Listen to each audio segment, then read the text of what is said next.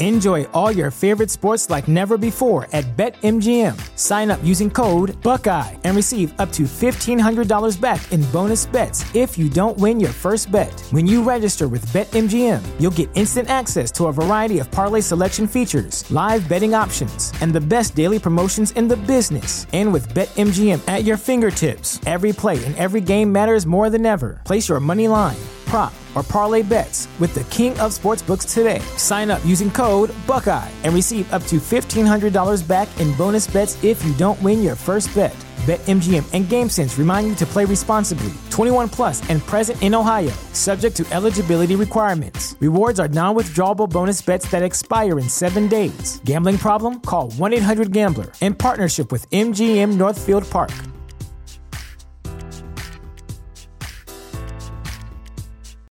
Without the ones like you, who work tirelessly to keep things running, everything would suddenly stop. Hospitals, factories, schools, and power plants, they all depend on you. No matter the weather, emergency, or time of day, you're the ones who get it done. At Grainger, we're here for you with professional grade industrial supplies. Count on real time product availability and fast delivery. Call clickgranger.com or just stop by. Grainger for the ones who get it done. You are listening to the Lucha Central Podcast Network. And now, Lucha Central Weekly.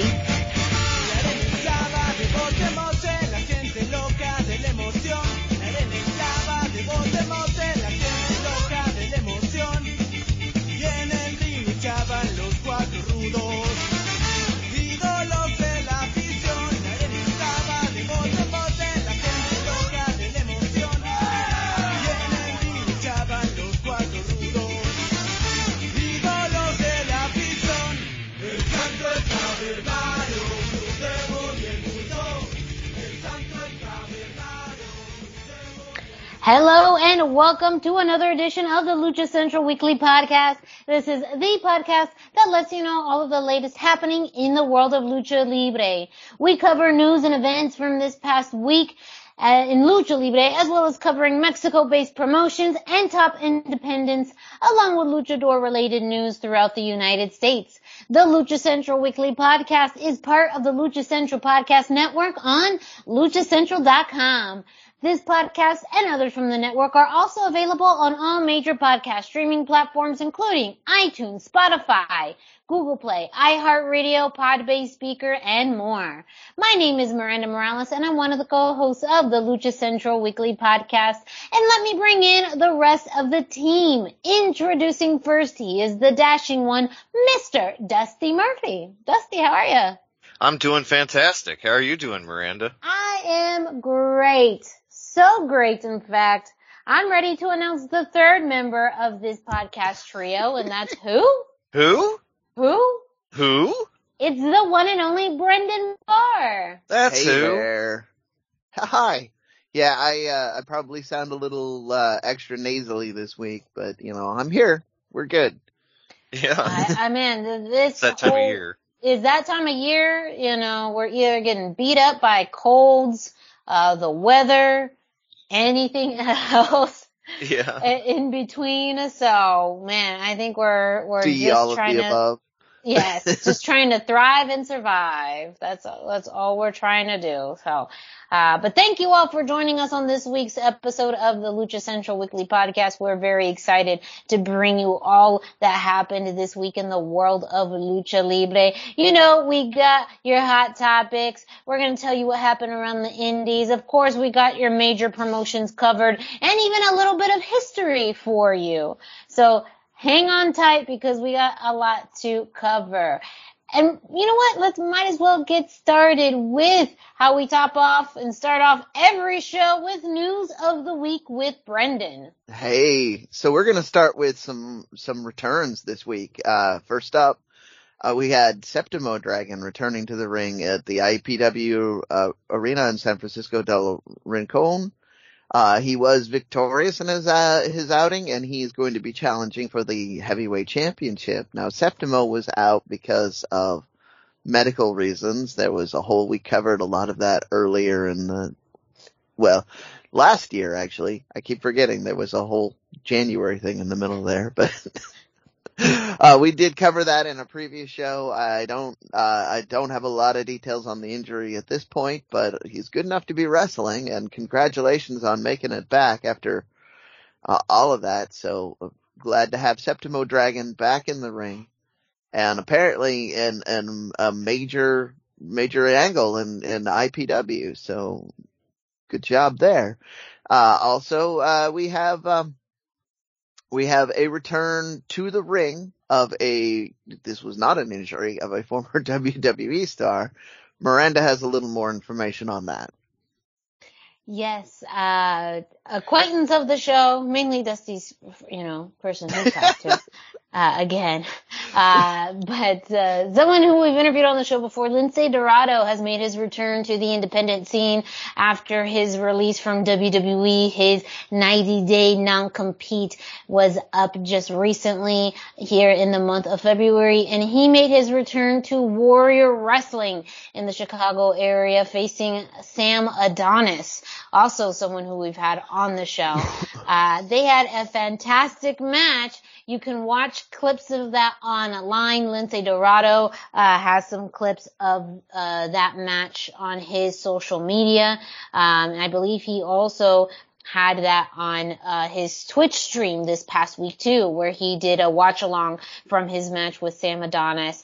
The clips brought to you by our boy Martin Carrillo with Wrestling with Unicorns, again bringing um, wrestling to the entire world. But they look like they had such a fantastic match and really a big milestone for Lince in making his return to uh, the independent realm, you know, for the first time in, in years Right. um, since you know leaving the WWE. So.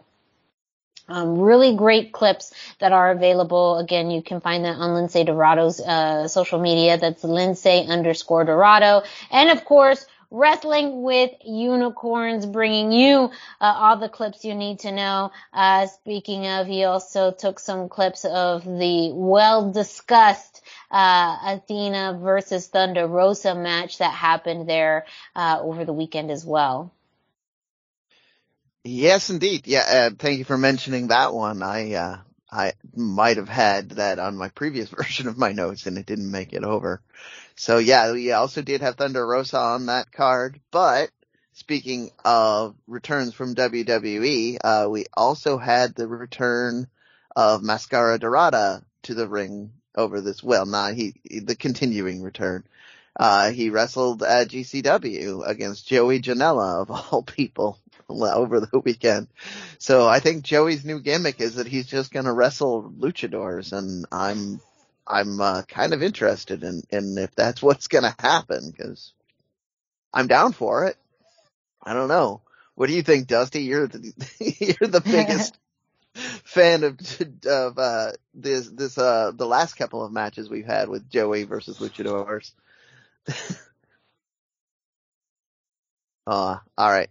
I think Dusty Oh, you're is the, yeah, you got Oh, some. here we go. Ah, There we go. There you go. I, I, I'm super excited for the match. I was going to buy GCW this weekend before I fight announced things. I guess we'll get to that later. Yeah. But, uh, so yeah, I'm super excited. Still don't know which way I'm going to do that, which I'm going to watch live. Like, probably AAA, but man, I'm still going to watch that GCW show. Like, the, it's amazing. Like that, you got to see him against the Luchadors. That's the best part.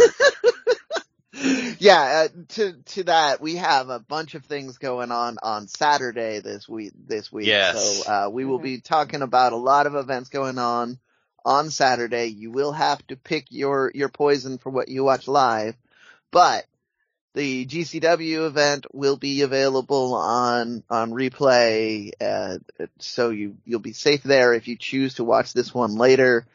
Uh, we're just gonna keep going. One that I don't know is available, uh, well, it's also not on Saturday. Uh, Chaos Wrestling announced this week that they're gonna have their return to wrestling. So they're gonna come back in March. They've just announced a date. They haven't announced any dates, uh, any, um, talent yet. It's, uh, and for those of you who don't remember, because it's been a long time, uh, because of the pandemic, Chaos Wrestling is out of Monterrey. They are featuring a lot of hot and up and coming wrestlers. They had a deal with AAA for a while there where some of their wrestlers were working on AAA cards when, because everybody was out with COVID for a while there, probably. But, uh, it's good to see them back. They had some interesting programming. They won't be able to lean on, uh, on, uh, on, uh, Konnan Big because he's, I'm going to use air quotes around the word retired. So we'll, we'll see how they, what they do with that. Um, also another promotion we watched during a lot during the, uh, during the, the lockdown, uh, Lucha Libre Van, Vanguardia is returning February 27th. So if you are listening to this when it goes up, that'd be next weekend. Uh, again, don't know uh, what their what their streaming looks like. I haven't been able to hunt that down yet, but uh, they will. At least it's not on this Saturday with everything else. um, and uh, so that's that's a lot of our our returns. However, there was one big newsworthy one, which was uh, also another WWE star. Shane Strickland made an appearance this last weekend at Defy, and he will be appearing again next weekend at Defy. Shane came out in the middle of a segment where Nick Wayne was being praised, uh, invited to come to AEW by Darby Allin. So this already was kind of uh, uh, in the middle of breaking the internet, but then Shane came out and uh, challenged Nick Wayne to a match, which we are now going to see at next next week's Defy 50. So uh, uh, it's just we're just going crazy on on Twitter here. I don't know. Uh, you guys are are less directly involved in this, but you, I got the impression both of you heard on this. Did either of you have have thoughts. I want to get somebody's opinion that's not, that wasn't there live and blown away. Well, I wasn't there live, but I was sort of there live. I, either of you? Restate the question. Hold on. I want to make sure I'm understanding this clear. Do you have thoughts on on on this particular matchup and Shane's return, uh, choosing to come back as with a new gimmick and finally returning to the indies and challenging Nick Wayne. Like yeah, any yeah. of this, any, any part of this. Yeah, yeah, no, and I, and I just wanted to make sure I was, I was clear on this because I, I can't necessarily say, uh, I'm the biggest Shane Strickland fan, you know, so for me, I, I'm a, a little bit more in between of I think it's great on, you know, making a return. I think it's, it is part of this evolve or die type of, of mindset that someone needs once they, um, come back to the independent scene, um, after leaving WWE. I do also think too, it's, you know, great it's a great opportunity to help build up Nick Wayne, who now obviously eyes are going to be on him now for the next few years. Um, anyone yeah. who can, you know, be in a program with him, I think is, is going to benefit, um, even in the fact that he is a younger guy. But, um, I do think it's great, um, that Shane is back in the, uh, independent scene. And I think that, I just think it's also a lot more competitive. I mean, I can't, it's hard to put the mindset back up to what the independent scene was two or three years ago because it was very different yeah. compared to now where you have AEW and WWE. Um, but you also had in, in his case too, lots of people released and kind of set back into the independent wilds, as we say. Uh, yeah. and you know, what does this mean now too for him? Because a lot of times when people are in the independence, they are working towards that goal of getting signed. And when you get to that, you know, that goal and it, you know, and then it changes, like what does that look like? So I'm also curious for him, you know, what does success look like for him now? You know, how has that that goal line changed for him? And what does that mean in, you know, possibly where he wrestles and who he wrestles against? Well, so you, you hit on that, uh, since you brought that up. There have been rumors. Uh, there was, there was a rumor that he was going to sign with AEW. Uh, obviously there have been rumors that he's been negotiating with MLW so much so they've been dropping hints in their programming that he's going to be on the show. Uh, and then, uh, you know, uh, pretty much every everything in between since he was been at Defy, like every other indie promotion has hinted they might have him too. So um, that was part of that part of why I was trying to. It's hard for me to distance myself since I'm right there, and I've I've known uh, I've known him for a long time. I know his his big goal was to be in WWE. So your your question is fantastic. I I would really be curious to hear what his uh, bigger picture looks like and what his personal goals look like. But uh, there was no way I was getting anywhere near him last Saturday night. He was he was the the star of the show and all over the all over the internet at that point in time, talking to everybody. Um, that's why I wanted to know if somebody who didn't know it, if it had made as big of an impact. I, I was trying to trying to not overstate this because of my excitement. So, uh, thank you. That's that's pretty much my news of the week. Unless anybody has something they want to throw in real quick, because I'm feeling I'm feeling the the that kind of energy. All right. Uh, I do just have the IWRG for the Indie Roundup. Uh, it, I'm just gonna cover a couple of, uh, I'm just gonna cover the, yeah, a couple of the, the matches here. One of them got lost in my notes for a second there. Uh, we had IWRG on Sunday the 13th, and, uh, this, the, the semi-main featured Hijo del Fishman, Hijo del Pirata Morgan, and Tonali against Astro Boy, Relampagueo, and Toxin, and, uh, uh, Hijo del Fishman, Pirata Morgan, and Tonali came out on top. Uh, they, this was again another match that shuffled around all the time. Uh, card subject to change is a big thing in IWRG.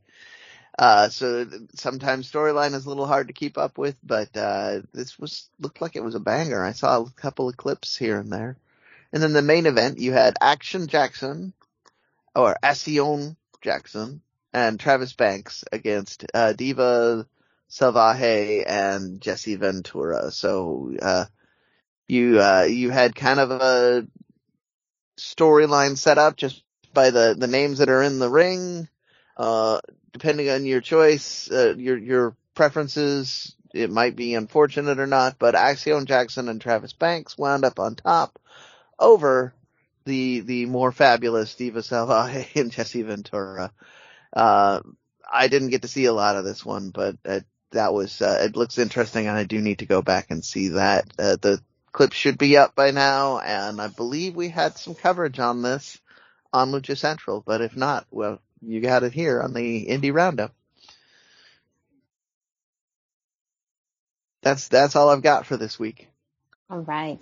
Thank you, Brendan, for both the news of the week and the indie roundup. We'll give our information out uh, at the end of the show in case you ever have news uh, for news of the week or the indie roundup. We'd love to hear from all of you. Uh, let us know your thoughts on our topics, but also any news that you think we should share on the Lucha Central Weekly podcast. Up next, we're going to kick it off to Denise Salcedo, who brings us this week's Lucha Central Central. Enjoy all your favorite sports like never before at BetMGM. Sign up using code Buckeye and receive up to $1,500 back in bonus bets if you don't win your first bet. When you register with BetMGM, you'll get instant access to a variety of parlay selection features, live betting options, and the best daily promotions in the business. And with BetMGM at your fingertips, every play and every game matters more than ever. Place your money line prop, or parlay bets with the king of sportsbooks today. Sign up using code Buckeye and receive up to $1,500 back in bonus bets if you don't win your first bet. BetMGM and GameSense remind you to play responsibly. 21 plus and present in Ohio, subject to eligibility requirements. Rewards are non-withdrawable bonus bets that expire in seven days. Gambling problem? Call 1-800-GAMBLER in partnership with MGM Northfield Park.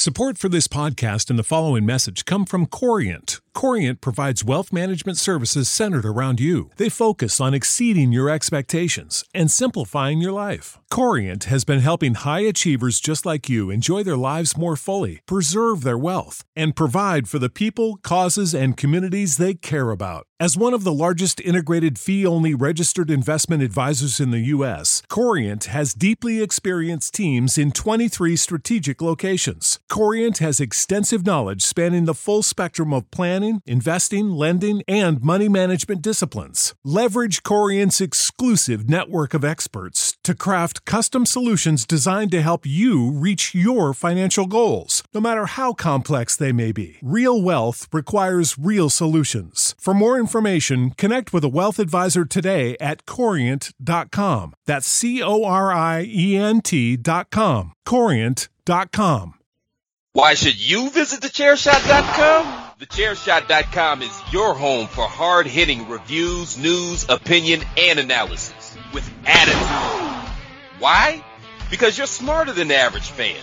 Thechairshot.com. Always use your head. Hey everyone, it's Denise Salcedo here in Lucha Central Central with a reminder of where and when to catch all of the great network content this week. Get the full lineup and listen to all of our shows in the podcast network section of luchacentral.com.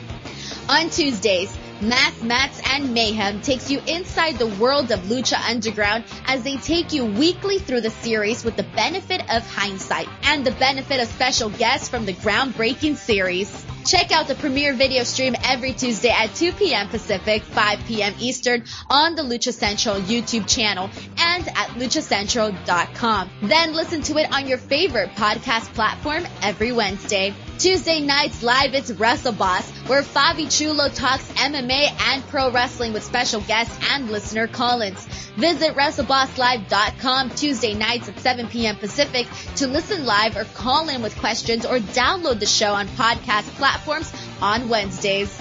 Wednesday nights live on Facebook, it's Spanish show La Mesa de los Margaros, giving you both the news and the cheese made from around the lucha world.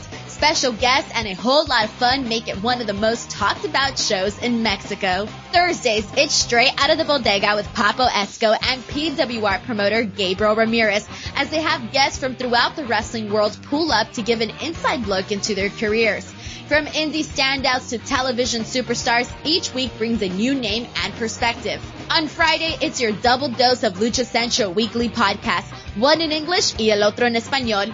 Lucha Central Weekly is where you'll find all the top stories of the week, both inside and out of the ring from Mexico and anywhere luchadores are in action across the globe. Be sure to subscribe and follow all your favorite Lucha Central network series on your favorite podcast platforms, either by their own series name or subscribe to the Lucha Central Podcast Network show pages to get all of the shows in one easy feed.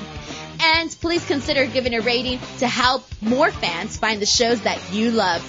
For now, this is Denise Salcedo signing off from Lucha Central Central. Have a great week.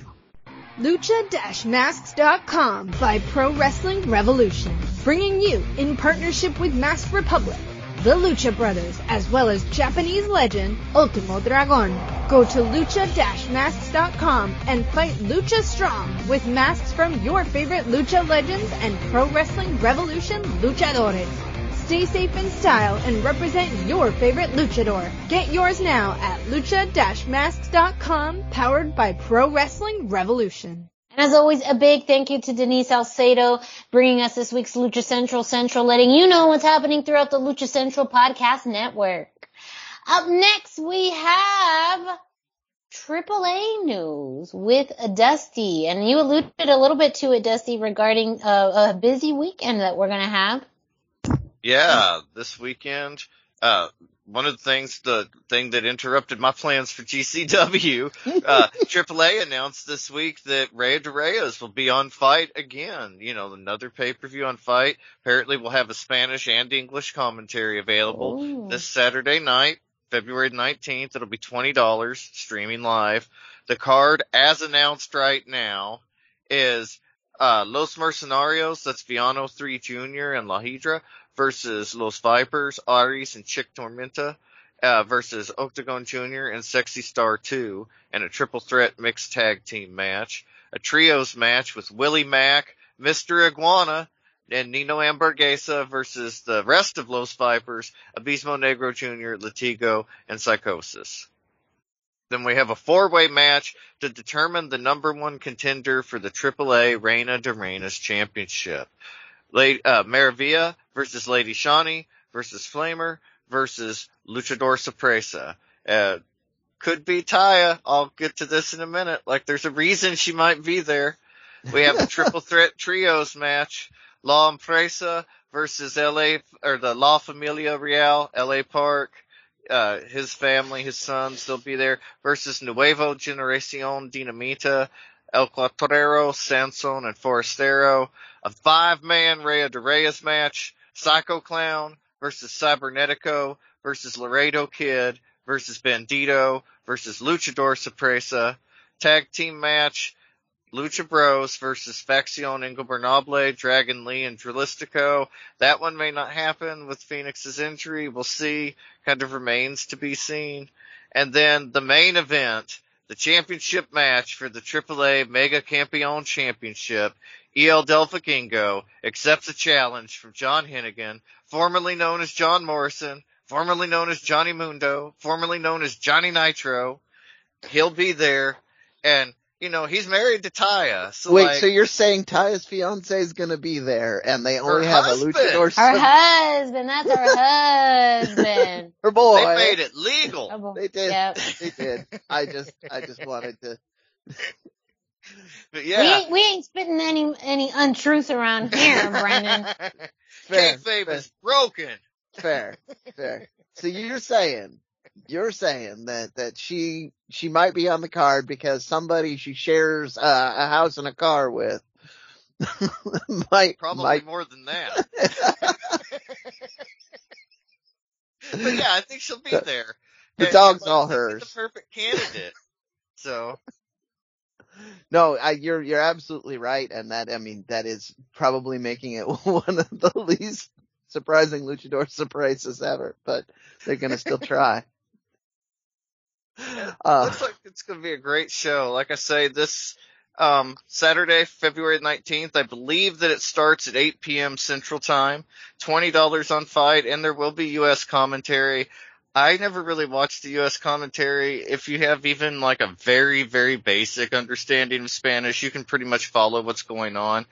Truly, there's not much story other than we want to see these dudes fight, and here they are fighting.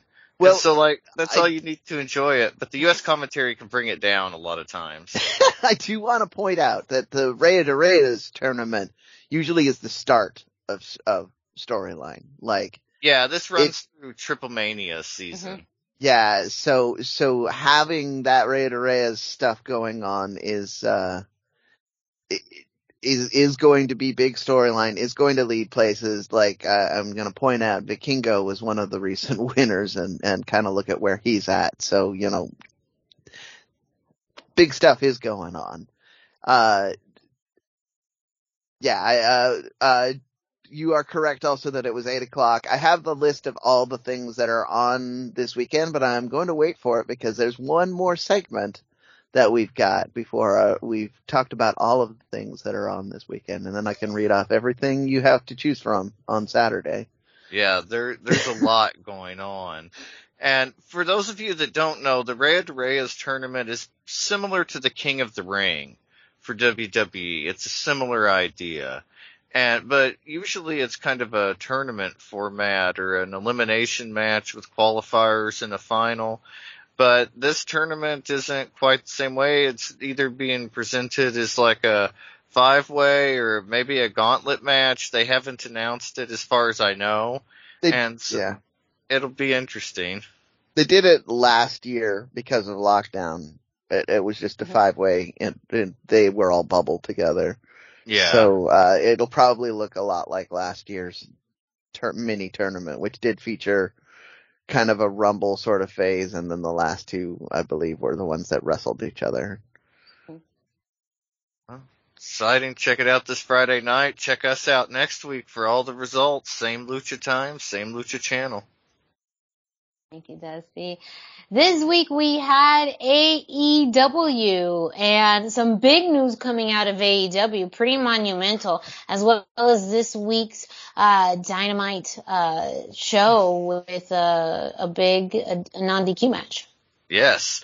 Uh, this week's episode, Dynamite, February 16th. It was action packed. Uh, it featured a tag team match that saw Proud and Powerful defeat the Inner Circle tag team of Yes! Jericho and Hager. Such a cool moment, as Mhm. well as Sammy Guevara successfully defending the TNT Championship, the Unified Championships, I guess, against Darby Allin after some interference from Andrade. So, very cool. Keep an eye on Andrade. He's got so many possible options going right now. There's the Darby thing, the Matt Hardy thing with the Hardy Bros coming back together, Hardy Boys, the Sammy Guevara now because the he held the titles and you know kind of made it like he was going to challenge. So there's a lot going on for Andrade. He's got a lot of traction. Finally found something that works for him in AEW and he finally feels like a big deal in the way that we've always known that he is, but it's nice to see him treated that way on television.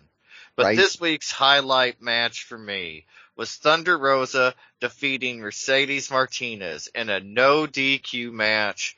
Dynamite. This was one of those really great Thunder Rosa matches that we've come to expect. Something that Thunder Rosa understands that a lot of wrestlers, I mean like, a lot of wrestlers do costume gear and stuff and it's cool or like gear that alludes to a superhero. It's cool. But Thunder Rosa has been one of the masters at this and she is so tasteful when and how she does it. This week she came out in like Kill Bill, Bruce Lee themed gear. Super cool. Loved that. She brought a chair to the ring with her to help counter Mercedes Martinez's pipe, the metal pipe. Weapon, more weapons came into play later. There was a really badass moment where Rosa drop kicked Mercedes while she was inside the trash can, kicked the trash can.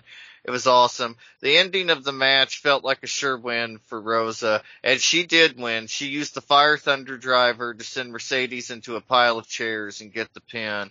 It was just an incredible match, a very tough and hard fought match, very stiff, and it showcased the best of what they both have to offer. They genuinely both looked like stars, like top of the card stars in this match. It was amazing. And afterwards, Britt Baker and her bunch showed up. Rebel and Jamie attacked Thunder Rosa, and they tried to get Mercedes to hit her with the pipe. She wouldn't do it, so Jamie Hayter attacked her, and Britt beat on Rosa. We had a great kind of heel moment at the end, but Britt Baker has lost a lot of the early momentum that she had and a lot of the shine that she had on her in the early part of her reign. I say that as a big Britt Baker fan, but it really feels like it's time for her to pass the torch to Thunder Rosa, and that's what they're kind of telegraphing to us as fans. And we kind of knew this all along that that's where the story was going to start and end. It makes excellent bookends to the Britt Baker era, and I think this is yeah. Th- we'll see Thunder Rosa's champion. She has such a strong pedigree with having been the NWA Women's Champion before, so this will be a, a quite a feather in her cap and another jewel in her crown. Very exciting. But the the biggest AEW news this week, and we would be remiss if we didn't discuss it, even though it's not exclusively Lucha, is Cody Rhodes has left AEW. It was allegedly a money issue. Well, a lot of issues were in play. Apparently when AEW started, he was largely doing a lot of the booking himself, but as it got bigger and bigger and became more and more I don't want to say valuable, but that's kind of the point. Tony Khan became more and more involved because he wanted to oversee more and more of the company and have a hand in it. And that led to Cody kind of being displaced.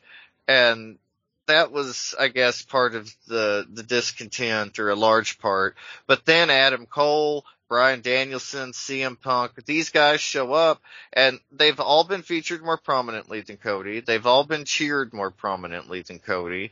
He is never, well, at least in my opinion, he was never going to reach that level of adulation until he, you know, went away for a while, retired for a while and came back. And I think perhaps Cody saw the writing on the wall and level, leveraged his status in AEW to go to WWE.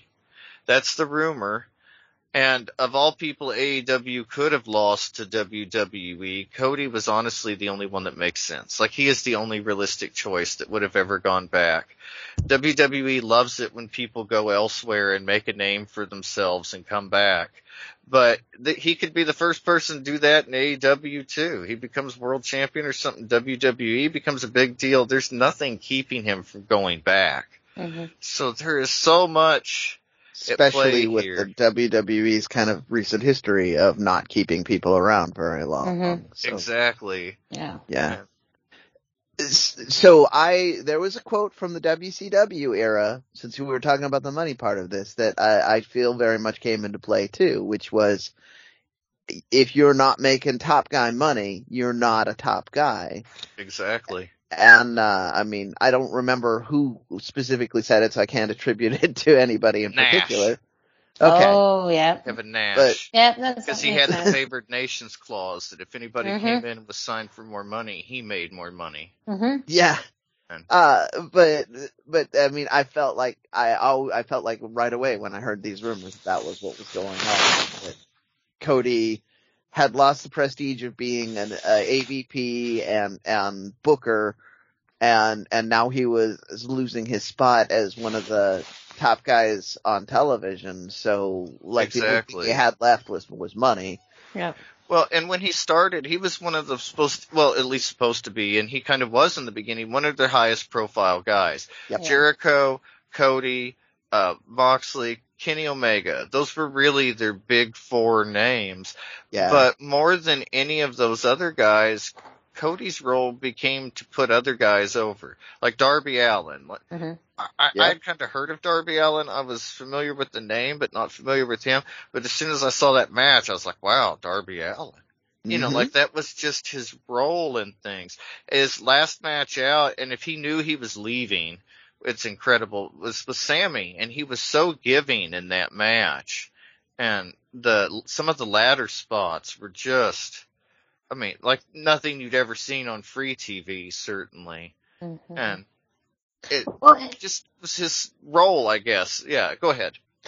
I was going to say, it's also very interesting that we've seen these phases of Cody where at the very beginning, he was the most outspoken, and maybe not most, but pretty adamantly uh, out of a lot of people in the roster, the one trying to send a message to WWE. When you think about, you know, uh, the breaking of the throne, about how he would address crowds, about how he would address things on social media. It was very much the opposite. He was very intentionally trying to be the opposite of WWE and also of, you know, what, um, you know, he, he thought wrestling should be. So it is, whether it's ironic, whether it's just business going back to WWE, I am kind of curious if this is also in part due to the fact that it's been reported Triple H has not been having a major role backstage since, you know, his health and recovering. NXT has changed a lot as well. Somebody's So- got to run it. So if that has had any decision, had a, had played a role in his decision, granted, I don't know the history, but it seems like there were certain things that felt very, that he did that felt very targeted to Triple H, and maybe whether that Triple H was just more of the, um, you know, the spokesperson for that and, and it was just, you know, Cody's target or there was very specific things about Triple H that Cody really targeted and honed in on. I don't know. It, it just, it's very curious that now as, you know, again, this is all just reported that Triple H doesn't have much of a, a, a role backstage as much as he's had is this now the timing? You know, has that made that something of a deal breaker for Cody to then come back in? We don't know if he's coming in. I mean, it would make sense for him to come directly into, um, you know, Raw or SmackDown. As NXT has changed, they don't have the same formula anymore where, where they're taking some of these bigger names from the independents and bringing them to NXT.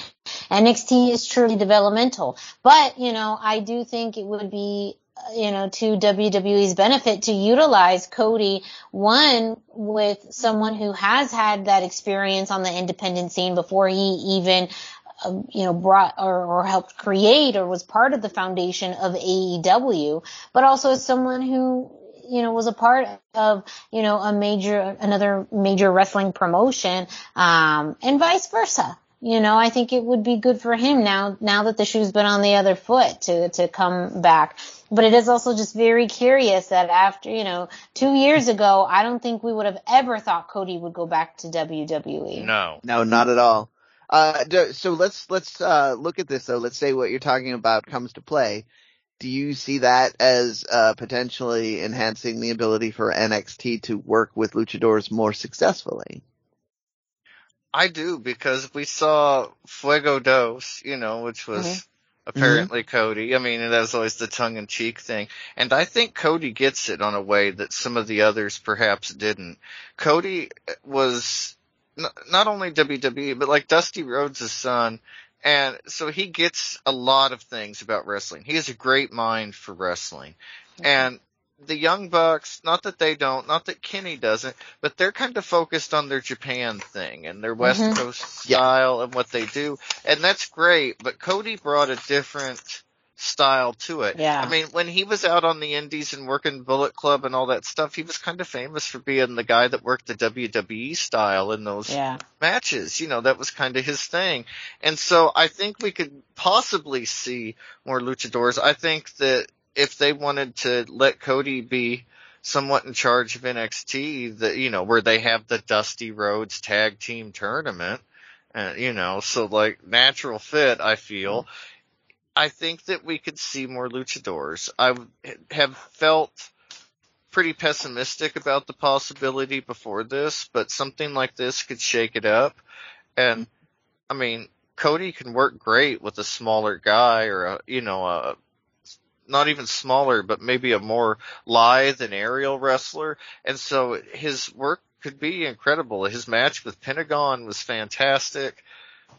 I mean, he knows all of that. He knows that it's worked for him. So Mhm. hopefully he carries that over with Yeah. him wherever he goes. But this is also the assumption that he's going to have a bigger role in WWE than Yeah. just wrestling. And I don't, I don't foresee that just based off of the direction that they're in. But I do think we get to see Cody Rhodes be Cody Rhodes for the first time in a long time. Yeah, And- he'll never talk- be Stardust again. Yes, yeah. And and to your point, um, Dusty, about people leaving and coming back, you know, we see that with people on the top of the card now, you know, how they went how Lashley, Drew McIntyre, Lashley and Drew Yeah. McIntyre, um, Yep. are, are two of the biggest Brock Lesnar to a yeah. lesser degree. He was a big Mhm. deal when he left, but he's an even bigger deal now that he's back. Yeah, Yeah. it- Yeah. it I mean, just- that's what they just- love at. WWE. Yeah, and so we get to see Cody be Cody, and I think that that too, you know, that may be part of the catalyst to this too, is that, you know, whether it is money and the ability to make decisions,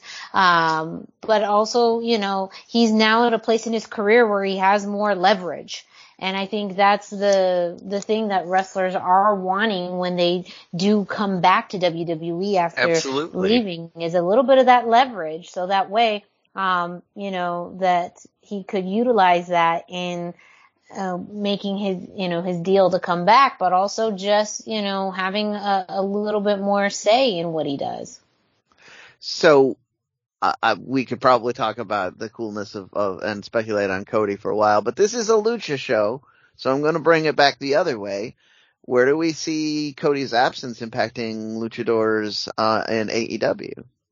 Well, Fuego, first of all, I mean, apparently Cody was like his biggest champion backstage. And Yeah, I I would think too. I mean, granted, you do have the Young Bucks with that lucha libre experience, but again, they're very much more in that tag realm, and we've Mhm. seen lucha libre be successful in Mhm. tag, and that's but that's been the only realm that it's really been that successful. Um, so I do I do feel like it's not going to be able to branch out to singles competition um, that it really needs to in order to have more of like a persona um, in the company. I, I feel like, uh, that there is room for it to happen. There is going to need to be more, uh, of a push for it, and Cody quite possibly was the biggest voice pro lucha libres, but, but, uh, Sammy having been made the champion and stepping up the way he is, Penta's uh, imminent singles run, uh, you know, have both of these have been uh, the room has been made for them by by Cody's matches with them, and then now with Cody not taking as much space at the top of the card because he's not going to be working in AEW. There's possibility for them to move up, but to your point, I think that uh, they, it, someone at AEW has to believe that that's uh, the move to make, and I don't know for sure who that would be because it's to Dusty's point, it's probably not the Young Bucks. Uh, I Apparently, Tony- Christopher Daniels has a lot to do with who they contact and bring in to begin with. You know, like to try out. who they bring in, he's part of the Yeah. recruitment process. Uh, Right. I, uh, I can say that, uh, uh, Jerry Lynn actually has a lot of influence Yes. on, on, uh, who And they gets- love Lucha. and, and Mhm. Jerry is, is big on Lucha, so that there is, he's the, the biggest advocate I can think of that's backstage with some level of influence. Uh, Yeah. I I, sorry, I, I just was trying to keep us, keep us rattling. Yeah, and we'll touch on Sammy and, and Lucha later, but with Sammy being, I mean, he's obviously not a heavyweight wrestler. He's not got your Chris Jericho style body or, or even your Kenny Omega style. So if they wanted to do something that make him look very impressive, bringing in some luchadors would really be a smart step for them because he has a proven track record of success there. worked for Jericho. I'm just Yeah. gonna, you know, Jericho is a worldwide name at this point, and he started his career, uh, more or less feuding with Juventud Guerrera. Like, Yeah. there were feuds before that, but I can't remember them because the, the Guerrera feud was so big in my head. Yeah, I mean they have that fight forever feel. That's why it was nice they pulled them out at the trials of Jericho. Yeah. And but I think that, it- like you mentioned, Jericho, he has a lot of power in AEW. I don't see him ever going back to WWE. But after Cody, I guess anything's possible. But Jericho knows how great a feud with the luchador can be too, and he's obviously been instrumental in Sammy's career and how quickly it's elevated in AEW. Just three short years. I mm. mean, he signed with AEW three years ago last week. Wow. And Yeah. yeah. And so I mean like he's already way up there and it's yeah, just incredible what he can do. And so I, I think that maybe in both companies, both WWE and AEW, we have a chance for more luchadors coming in than we had just two weeks ago for sure. Mm-hmm. yeah, there, the possibilities seem higher, and we, we once again back to being optimistic Yeah. about It's nice to feel optimistic about it Right. for once. Yeah, you know, it's it's someone else said this during the whole thing. It's it's weird how the wrestling world has evolved where the politics going on is more interesting than the matches right now. So I, I'm hoping we fix that. Yeah. Really, I feel like lucha is the key to fixing that, honestly, and that that's partly my perspective, my personal perspective, but uh, it it's the it, that flashier direction that we seem to be going in. They just need to to learn the lessons and go a little that tiny step extra further that lucha does.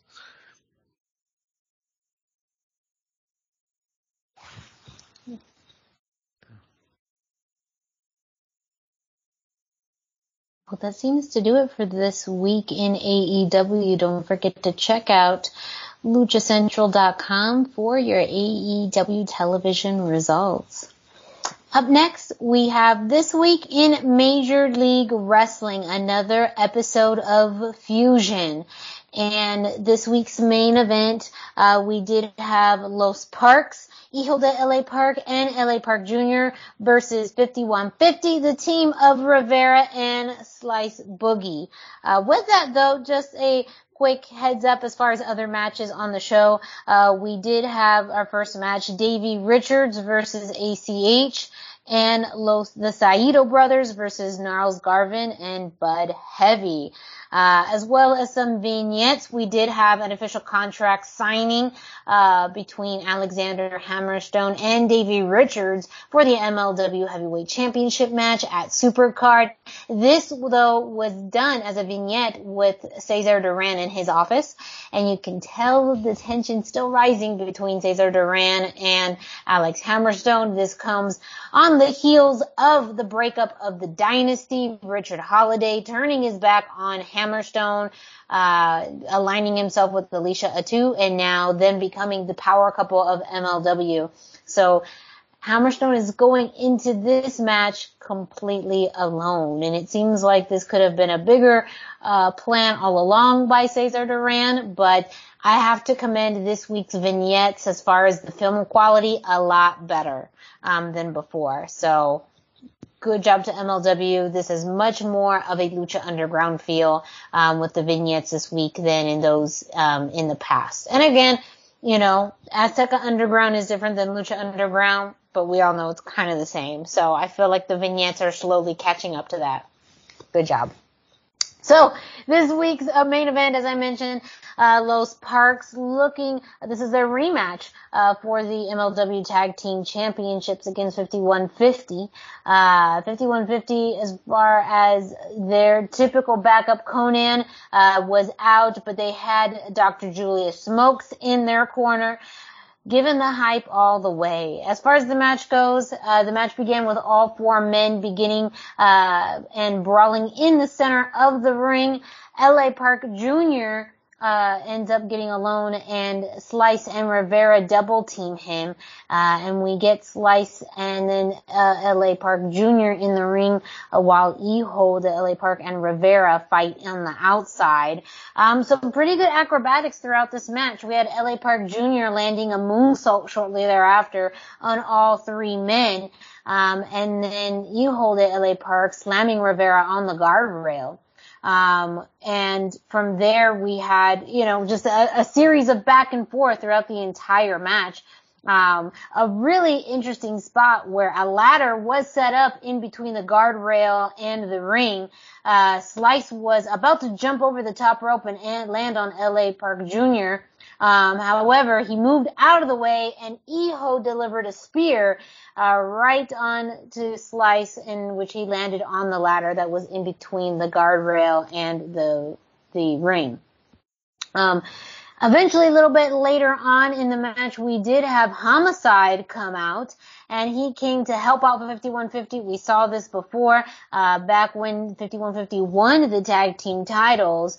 But to even the odds, uh, Senor himself, LA Park, came out to fight against Homicide, and they almost had kind of a mini match uh, during the latter match. Uh, at one point, LA Park looked like he was going to hit a spear on Homicide, but he went out of the way and he ended up spearing his own son.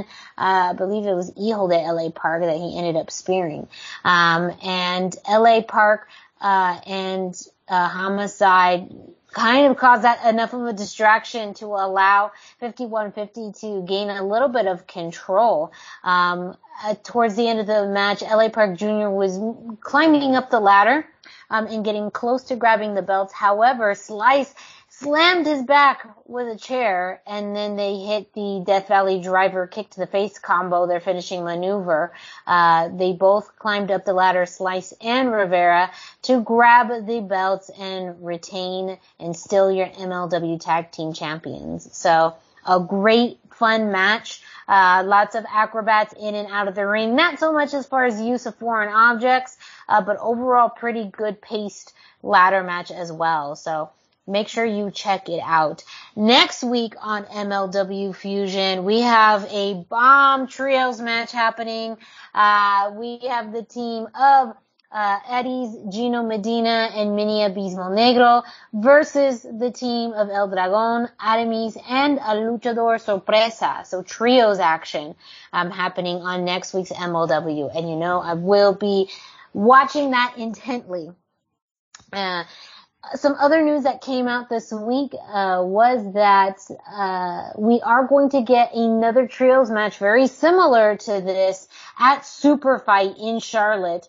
Uh, we will have the trio of Gino Medina, uh, Mini Abismo Negro, or Mini Abismo Negro, and Arez versus Puma King, Octagon Jr., and a Luchador Sorpresa. So, watch next week. It's definitely going to be a teaser for something that we're going to see in Super Fight um, a little bit later on. Also, MLW announced that they are returning to Chicago for the first time in over two years on July 16th with Fusion tapings there. So, uh, with all of the tapings that are happening, MLW has gone really back to a really busy schedule. They have their monthly shows and monthly tapings. They are traveling um, very consistently. And what we've seen too with Fusion over the past two weeks is that the Azteca Underground storylines and themes are still being integrated on a weekly basis to Fusion. So though it seems like um, Azteca Underground, those chapters are going to be more focused on lucha libre, there's still going to be storylines that intertwine in between those chapters that still put Cesar Duran in a prominent role. I wanted to ask your guys' opinion on that um, with Azteca Underground still being kind of on uh, the the peripheral of MLW storyline, and even just your thoughts too on these upcoming trios matches uh, with Arez, Gino Medina, and Mini Abismo, Abismo Junior. I'm sorry, I keep saying Junior. Mini Abismo Negro. Uh, and, you know, Puma King and Octagon Jr. making their appearances coming up um, at Super Fight. Yeah, it feels more exciting than it has in a long time. The upgrade in production really made it have a stronger um Lucha Underground feel. And now I I mean before I was like it felt I don't want to say amateurish, but it didn't feel polished to the level that Lucha Underground had. Yes. But now I wonder if that was like a proof of concept or a Mhm. pilot because it feels like we're getting something else now, something Yes. more now. And so that makes me super excited for what's Mhm. going on. They've obviously brought in a lot of strong lucha talent. I mean, Puma King and Octagon Jr. are two of the strongest trios wrestlers in Mexico. And so the the fact that they're kind of going about this the right way, bringing in the right names, it really makes me feel excited. And it has a feel much like the original Lucha Underground, where there's going to be a lot of talent that gets elevated in America because of it. Pentagon Jr. was just a guy before Lucha Underground, Mhm. and they treated him like the guy, and that's when he became the guy. Back then, we didn't even know Pentagon and Fenix were brothers. There was Yeah. kind of a rumor, but nobody knew for sure. And so the feeling that they could bring people up from Mexico and do that again, I, I am so excited about that, and I think that the propensity for something like that happening is very strong right now. I agree with exactly the word polished is I think the right word to describe how these recent episodes feel with Azteca Underground. It's a little bit more polished. And what I hope to see from this, one of the things that made Lucha Underground successful too, is you had multiple storylines happening. And right now the primary storyline really of all of MLW, but the, the main theme and chord that ties things with Azteca Underground seems to be this power struggle with Cesar Duran and Alex Hammerstone. Um, we do see Cesar Duran, you know, um, either making overtures to other wrestlers or providing opportunities for other wrestlers, but not any storylines yet outside of what we have on in MLW. Um, and I think that will be key in how these luchadors could be integrated and fans can get invested in them. Because if they continue to just kind of be these one-off matches, they'll be entertaining, but I'm not sure if fans are going to get invested in them. Like when you had storylines with uh, Fenix uh, and um, Penta you know, there was very distinct, uh, you know, stories that they told within that made you love them or hate them. So I feel like that will be the key to that in the future. But it's also a testament to Court Bauer, who is a fan of Lucha Libre, who was part of Lucha Underground, who's had a working relationship with AAA and has, and been part of AAA he does acknowledge the value of lucha libre as part of MLW, and it's also the allure of MLW that um, we have seen where in some of these chapters, they'll go a little bit more MMA heavy, or they'll go more lucha libre heavy, or they'll go, go more strong style. You know, it is really a company that's very versatile in what they do, and it's again part of evolution. And so I think that's been making MLW uh, must watch. On top of the fact that uh, even as to what Brendan talked about at the beginning of the show bringing in talent from all over the independents and giving them a place to showcase, uh, you know, their work and have great matches. And I think that's why MLW just continues to almost be this sleeper promotion. Um, MLW has the best uh, of a lot of things. You know, if you want to see uh, lucha action, but if you want to see also other types of great wrestling, you can watch that on MLW. So as we always say, make sure you're watching MLW because it is a promotion that you do not want to miss out on and the content is so digestible. One hour a week. I, I just want to slip in there because I had mentioned this earlier. I felt like, I feel like Lucha is the future of the wrestling scene right now and MLW is kind of tapping into that. So, mm-hmm. uh, you know, I feel like that's, that's something that we should be looking at. Like if MLW is looking into it, uh, other promotions might be as well. And, um, I definitely agree with Dusty that the, the, it felt like proof of concept. So I think, mm-hmm. I think we have proven the subject and we're going to be bigger. Also, uh, the, I know who one of the luchador surprises is. And if you want to talk about, uh, really exposing a wrestler to an American audience, uh, it, that's going to be huge. I'm not going to say because we have traditionally not given out MLW spoilers, even though they're widely available. Uh, so just keep your ears open to the show. It is a big name in Lucha Libre that we haven't talked about in a hot minute, but, uh, we sh- we should have been. So Alright guys, so make sure you check out Major League Wrestling each and every week. Fusion airs on Thursdays on YouTube. You could check it out on Major League Wrestling, Major League Wrestling's YouTube page. And of course, we're going to be talking about Fusion each and every week and any information that comes out on their upcoming events. With that, we're gonna jump right over to the segment that you know, the segment that you love. It is This Week in Lucha Libre History with Dusty. That's right. It's time for this week in Lucha Libre history. Be sure to check in at luchacentral.com every single day for this day in Lucha Libre by Pep Carrera for information, birth dates, anniversaries, matches of the day, amazing videos, and even more. And it's all about Lucha Libre. And that's at luchacentral.com, your centralized place for all things Lucha Libre.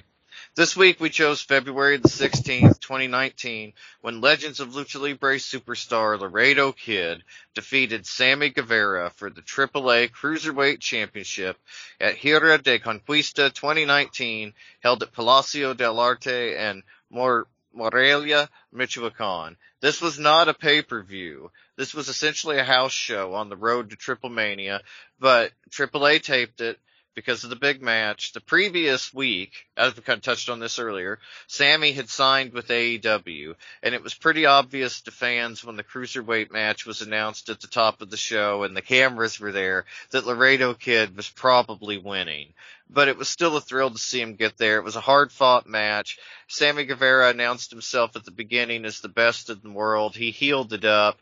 This was really when he kind of came into his own, when Sammy Guevara went from a name you might have heard of into a name you had to know if you were a wrestling fan. So this was really cool. Laredo got the big win. After the match, Los Mercenarios showed up to beat down Laredo Kid due to their existing trios feud with Los Jinetes del Aire. And this was kind of the beginning of AAA treating Laredo Kid like a big deal. He, I, I should have looked this up. He might even still be cruiserweight champion. He was cruiserweight champion for a very long time, if he's not. And the, he's a big deal there. Recently signed with Impact. It feels like he's going to be a big deal there too. There's a lot of cool stuff going on. Sammy is a big deal, but this was really the start of that trajectory for them. This is where they their paths kind of crossed as their stars rose similarly, uh, but in different places. And so it, it's an exciting artifact, even though it's only three years old. This is, you know, like Sammy had only been signed with AEW for a week at that point. Crazy stuff. Great match. Brendan, what did you think of the match? Well, unfortunately, once again, I didn't get to watch the match, but like, folks, you don't, you don't know. My life is crazy. uh, uh, but once again, it was like, you, as soon as you said that, I'm like, oh yeah, that was the beginning of, of everything. That was yeah. where Sammy really popped out. Uh, like, I mean, and, and you had, you had two young guys that were trying to prove something in the ring and that always adds extra to the match. Like as much as I love watching Dr. Wagner and Blue Demon in a feud, two guys that are on the upward trajectory in Lucha Libre usually, uh, will get together and produce something special. May not always be the best card in the match because sometimes they, you know, things happen, but it's always good and it's always special. And that's kind of how I felt about, about this match when I saw it the first time. So, uh, but I'm going to bow out early. Miranda, what, what were your thoughts on this one? Um, so I, this just felt like a match where, and I think the announcing team did a, a great job with this. I thought that the fans were so receptive to it as like every near fall was, oh my gosh, um, and I know that built up. I think Sammy played the heel role really well in comparison to Laredo's kid, uh, Laredo kid's, um, um, technical, uh, personality on here. Um, and the end where it almost was like, both of them performed the Spanish fly so well. Uh, yes. so for them, for, for the match to end on that note, and you can kind of see like Sammy almost like kind of kick out, so I was a little confused, but it was like, okay, they, they're giving him the belt, Laredo get the belt.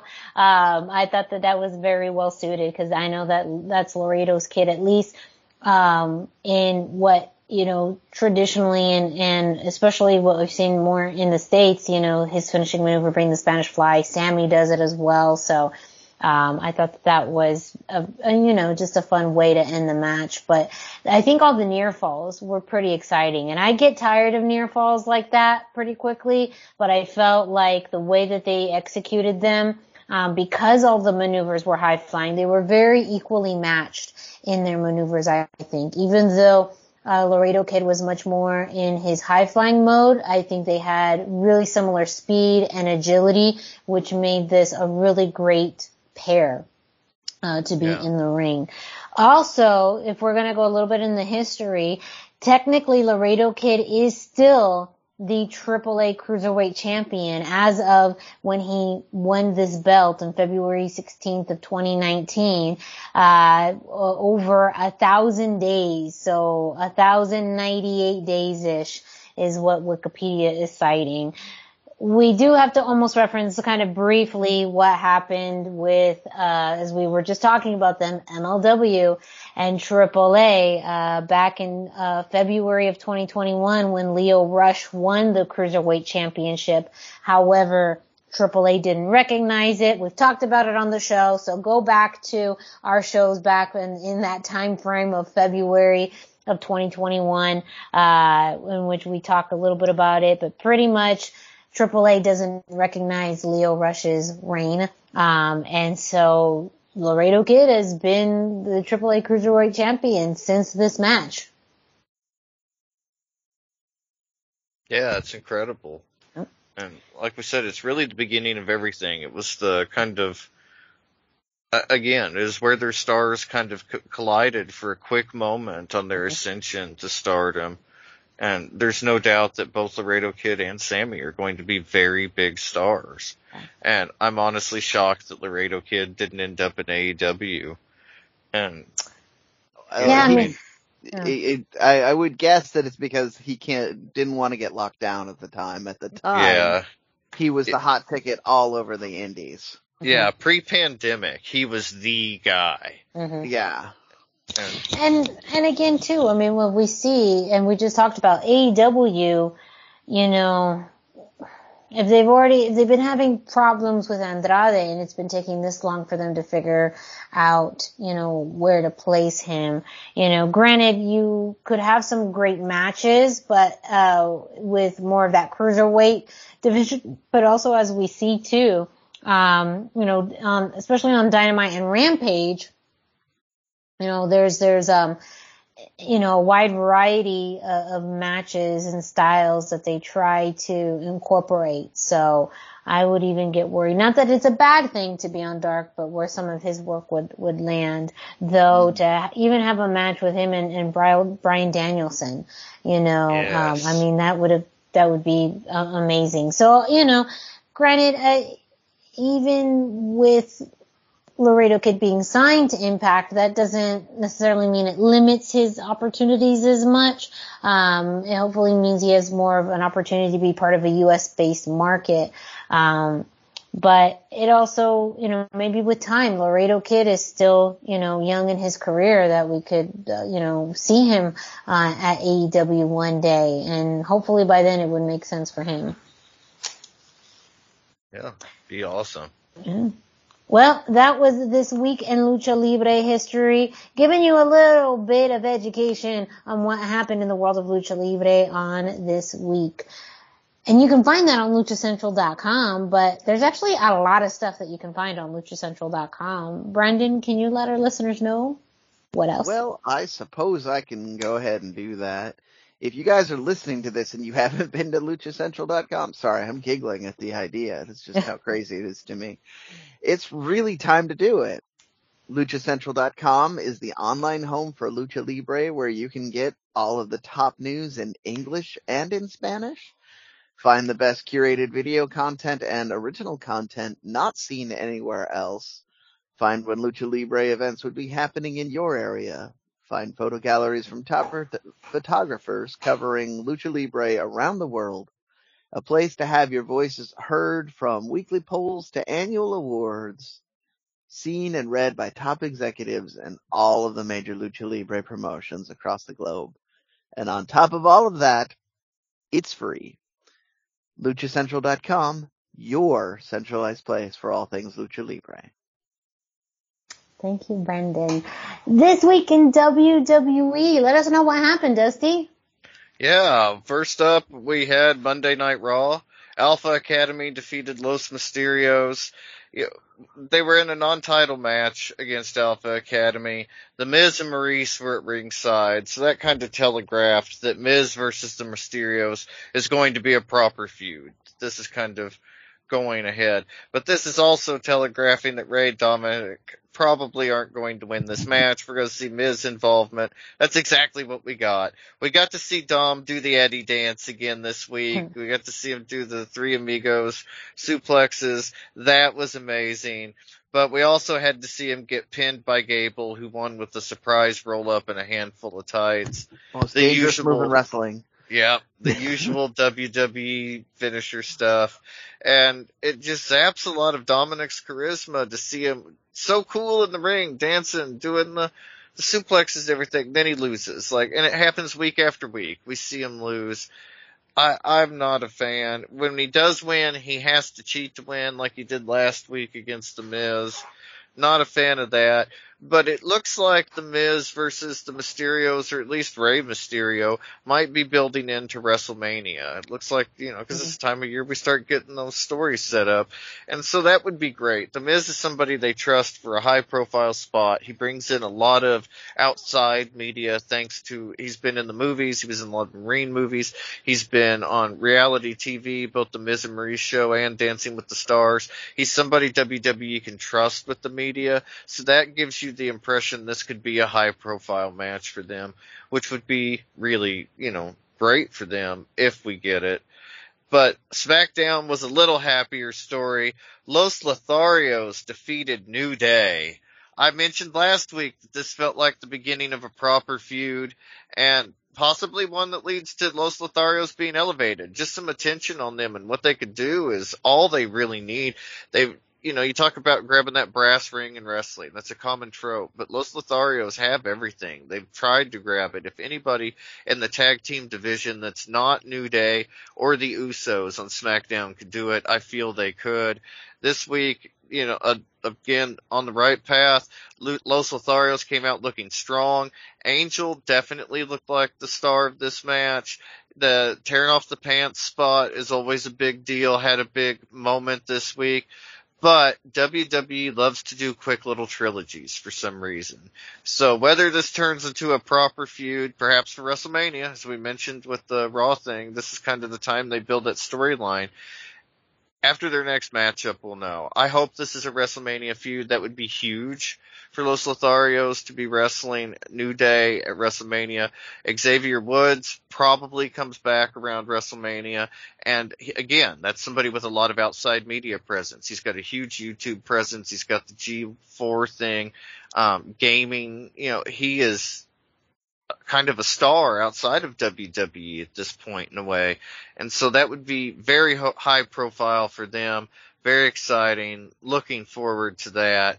But also reported this week, I, as far as I know, it has not officially been announced by WWE, but the tapings and everything have proven kind of where it's going. But 205 Live quietly ended this week with a whimper.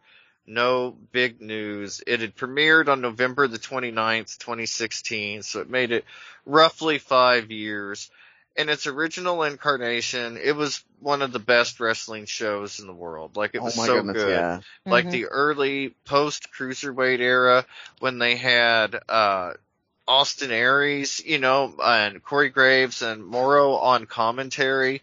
That was such a great run, about a six month run there they had.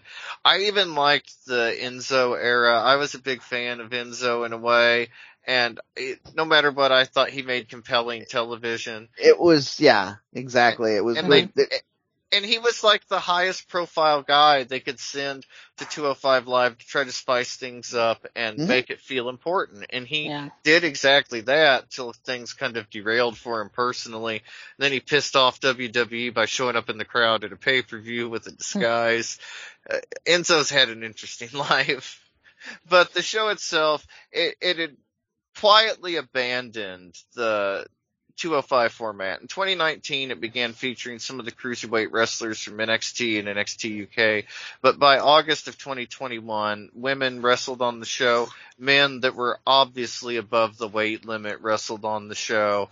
And it has been replaced by a show called NXT Level Up, making last Friday, the February the 11th, the, that was the last episode.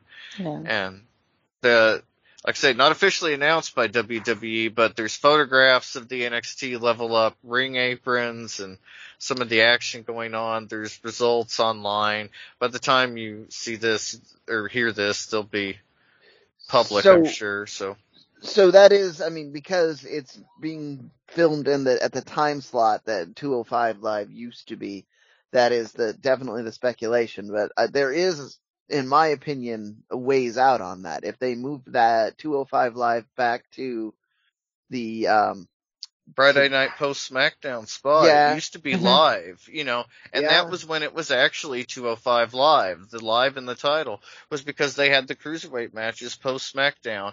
They were Mhm. part of the Raw roster, but for whatever reason they did the shows post Yeah. SmackDown to have them live.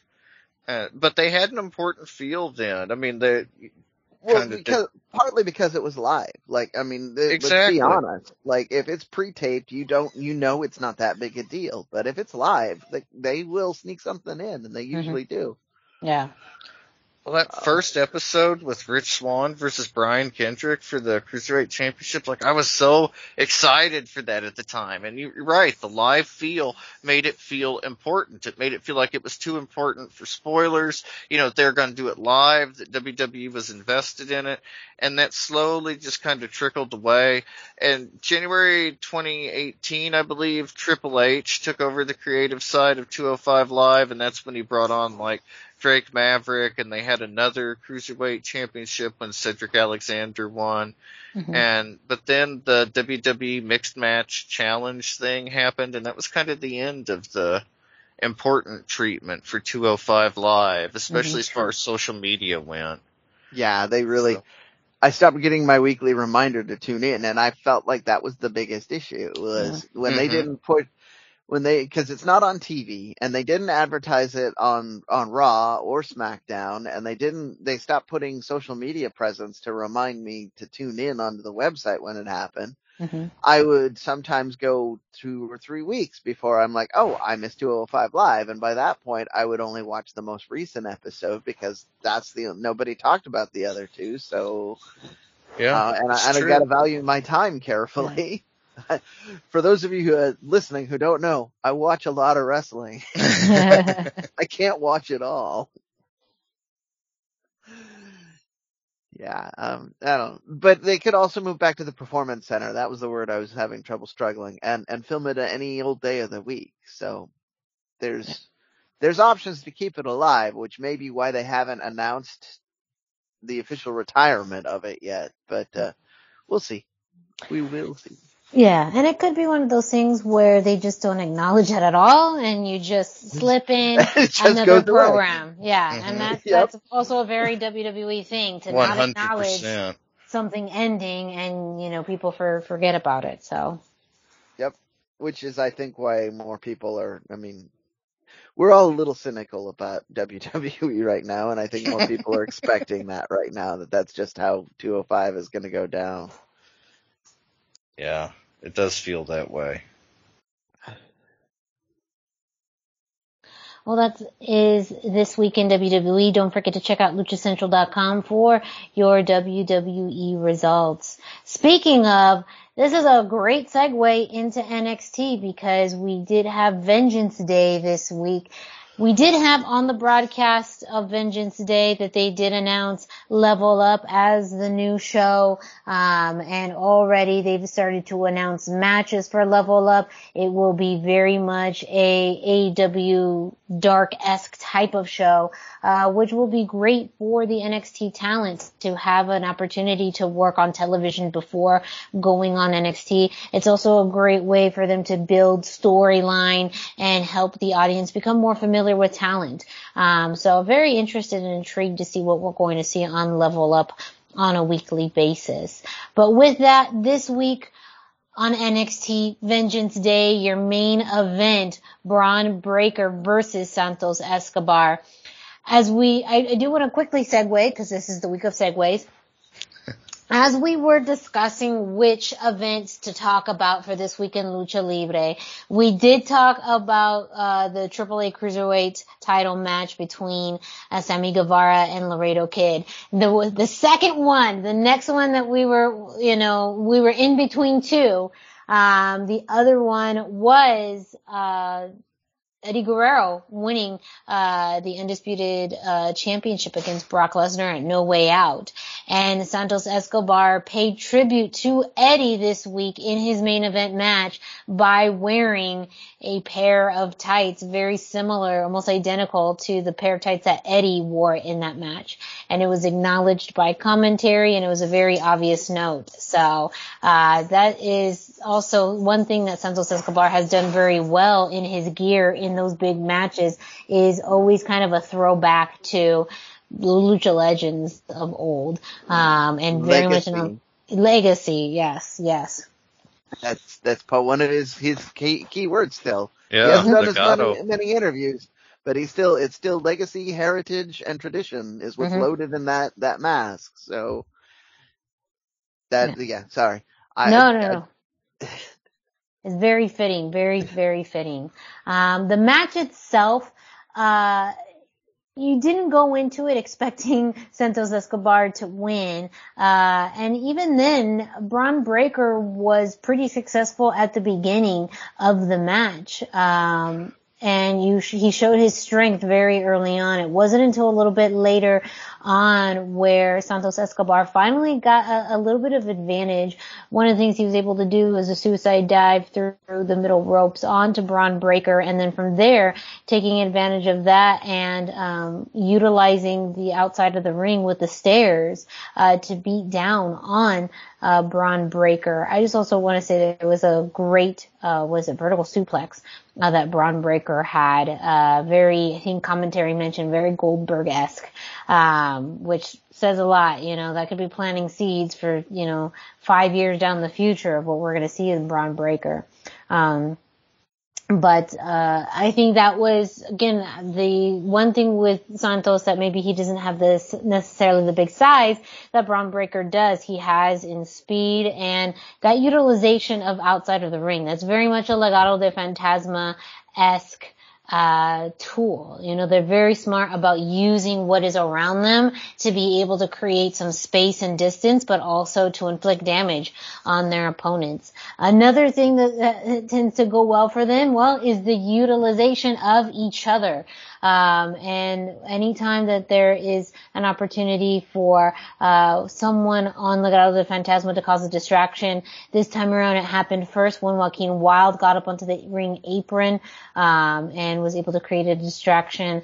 Later on in the match, though, um, we did have Dolph Ziggler come in uh, out of nowhere and land a super kick on Bron Breakker, uh, and then from there, we also uh, had Bron- or Dolph trying to to do another um, distraction point, but he got chased out by Tommaso Ciampa.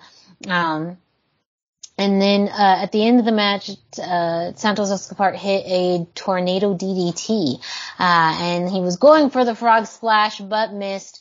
Um, and then Bron Breakker landed a spear and then did his finishing maneuver, the power slam, uh, for the win. So, uh, you know, a, a fun match, uh, but, you know, it was something that you knew was almost kind of transactional. You knew that you would have Legado out there to try and cause some distractions. You knew that there could possibly be something else looming, uh, in in the crowd or in the background. In this case, it was Dolph Ziggler. It looks like they're setting up Bron Breakker versus Dolph Ziggler as the next title feud, or you know, um, maybe even Dolph Ziggler versus Tommaso Ciampa or a three way. We don't know, uh, but I don't unfortunately see Santos having another championship match at this point, um, unless they, you know, maybe do a, a, tag match with maybe it's Dolph and Santos versus um, Bron and uh, Tommaso Ciampa. Who knows? But I thought that. You know, they really hyped up this being Bron's first championship defense. And it goes too with, you know, they don't necessarily have a lot of people left on the NXT roster who are established to really help, you know, create such a big feud or such a big win. I think this was the best that they could kind of do with the current roster that they have. Um, and it was a great opportunity for Santos, but now this also once again leaves us wondering what now with Legado? Uh, what's, what's the story here? Um, you know, uh, Joaquin Wilde and Raul Mendoza have been in and out of the tag scene for quite a while. Um, you know, Will Santos challenge for the North American title. It looks like Carmelo Hayes is, is being a defending champion with that. You know, what is next for Legado? When are they going to get a well needed win? I am not sure, but we will, we will see. And with that, that is this week's NXT. Next week, we are going to know the matchups for the Dusty Women's Classic. So that's going to be very interesting. Uh, we will definitely be reporting on that, uh, to see where some of your favorite NXT, uh, superstars land in the Dusty Cup. This year for the Women's Cup, it is very much random pairings. Um, a lot of things in the storylines that we've been seeing is, you know, pairings of some of random NXT superstars together. So we'll be very curious to see where all of these pairs land next week. The last news of this week's episode is Impact Wrestling.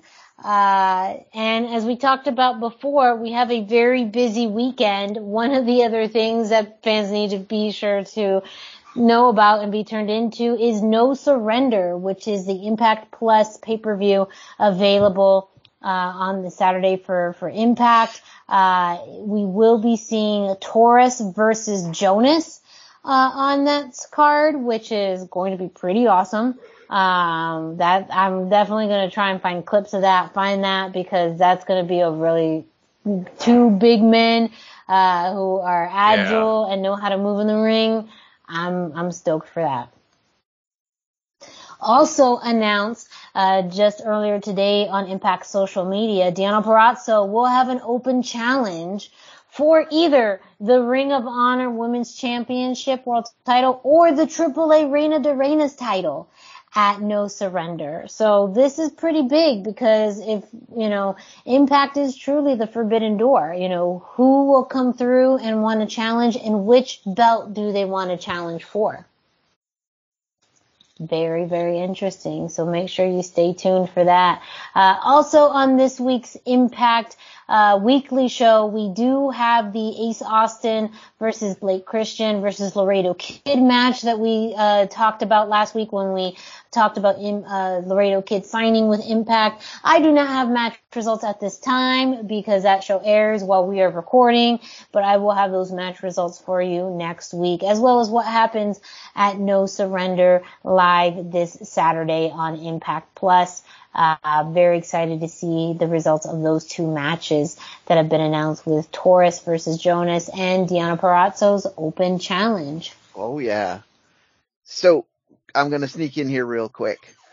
Um, the so if you those of you who are planning things out, if you are say trying to start your own lucha podcast, these are the four pay-per-views that you're gonna have to work around this weekend. Uh, uh, these times are all in Central Time. I would like to thank Cubs fan for rounding this particular one up. This would make my life much easier. Uh, 11 a.m. is the, the Elimination Chamber. So you can watch that and watch any of the other things. so you're still good to go on that. 7 p.m. starts. We have both GCW and Impact. So the GCW show is up against No Surrender. Uh, you, you know, kind of pick which one you have to watch live. And then eight is, uh, is Rey de Reyes. So if you are truly wanting to see as much as you can live, you can watch the first hour of one of the other two pay-per-views and then switch over to AAA. Uh, but that's what we've got. And then I've got prices if we need, do we want to do prices today? Yeah. All right. So, uh, obviously, uh, it's going to be nine ninety nine or five dollars a month, depending on what part of the world you are for the WWE. Uh, no, no surrender is uh, also a subscription service. Uh, uh, I have this listed as eight dollars a month. Is that true, Miranda? Yes, I believe so. okay. GCW is uh, gonna be twelve dollars, and uh, Rey de Reyes is the most expensive at twenty dollars, but I mean, it's on FITE TV and we know we're getting a lot of, a lot of production values and it's a, a globally major promotion, which is still cheaper than like what you would get in the US for an equivalent, which is $50. So there you go. Those are the prices. Uh, again, that's, uh, 11 a.m. or 7 p.m. for Impact and GCW and Rey de Reyes starts at 8 all central times so uh, convert to your own time zone. That's I'm getting up early to watch the Elimination Chamber. Just... Yeah. And that's how we got you covered each and every week on the Lucha Central Weekly podcast. You know what that means? We're gonna have a lot to talk about next week on the show. Oh, so make yeah. sure you stay tuned and you come back to the Lucha Central Weekly podcast next week. Don't forget to check out luchacentral.com, your centralized place for all things Lucha Libre. You can check out Lucha Central on social media at Lucha Central on Facebook and Instagram and at Lucha Central.com on Twitter. You can also check out Lucha Central's YouTube page that has hours upon hours of exclusive interviews, matches, and other content that you're not going to find anywhere else. While you're at it, go ahead and follow us on social media. Uh, Dusty, can you let our listeners know where they can find you? Yeah, I am on Facebook at facebook.com slash Dusty Murphy, and I am on Instagram at Dusty Murphy. And Brendan, can you let our listeners know where they can find you? Yes, I am 321 t-shirt guy. That's the numbers 321. T-shirt guy is all spelled out. I am on Instagram. I am on Facebook and I'm all over the Twitters. And me, Miranda Morales, you can find me at the hashtag Miranda, hashtag spelled out on Instagram and Facebook. No Twitter. Sorry, not my thing. Not gonna do it. Uh, but you can follow, uh, Brendan and Dusty on there as well. I still, I still have it listed on my profile that I'm your official Twitter inbox. So. Yes. so make sure you reach out to us. If you are listening, uh, to this podcast on your favorite podcast streaming platform like uh, Spotify, Podbase, Spreaker, iHeartRadio, Google Play, and more. Well, make sure you subscribe, rate, and review. Subscribe so that way you get a notification each and every week when the Lucha Central Weekly podcast drops. You can leave us a five star rating and a review. Let us know your thoughts. As we talk about, we are always open on social media. If you'd like to let us know information about independent promotions, independent wrestling matches, uh, news and events happening, we would love to get that information. We'd love to hear from all of you. Uh, we, you know, try and uh, collect as much information from all over the independents, all over the wrestling scene as we can, and would love to get your help with that. And with that, that means we're at the end of this week's show. So thank you all so much for listening. We will be back next week for Brendan Barr and for Dusty Murphy. I'm Miranda Morales. Thank you all, and we'll be with you next week.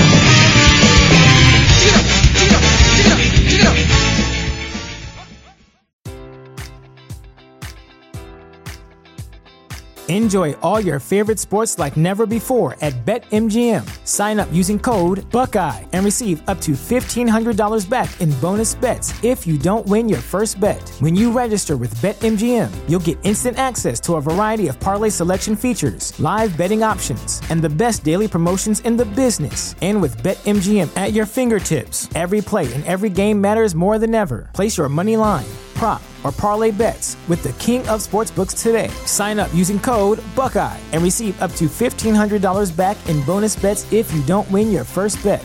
BetMGM and GameSense remind you to play responsibly. 21 plus and present in Ohio, subject to eligibility requirements. Rewards are non-withdrawable bonus bets that expire in seven days. Gambling problem? Call 1-800-GAMBLER in partnership with MGM Northfield Park.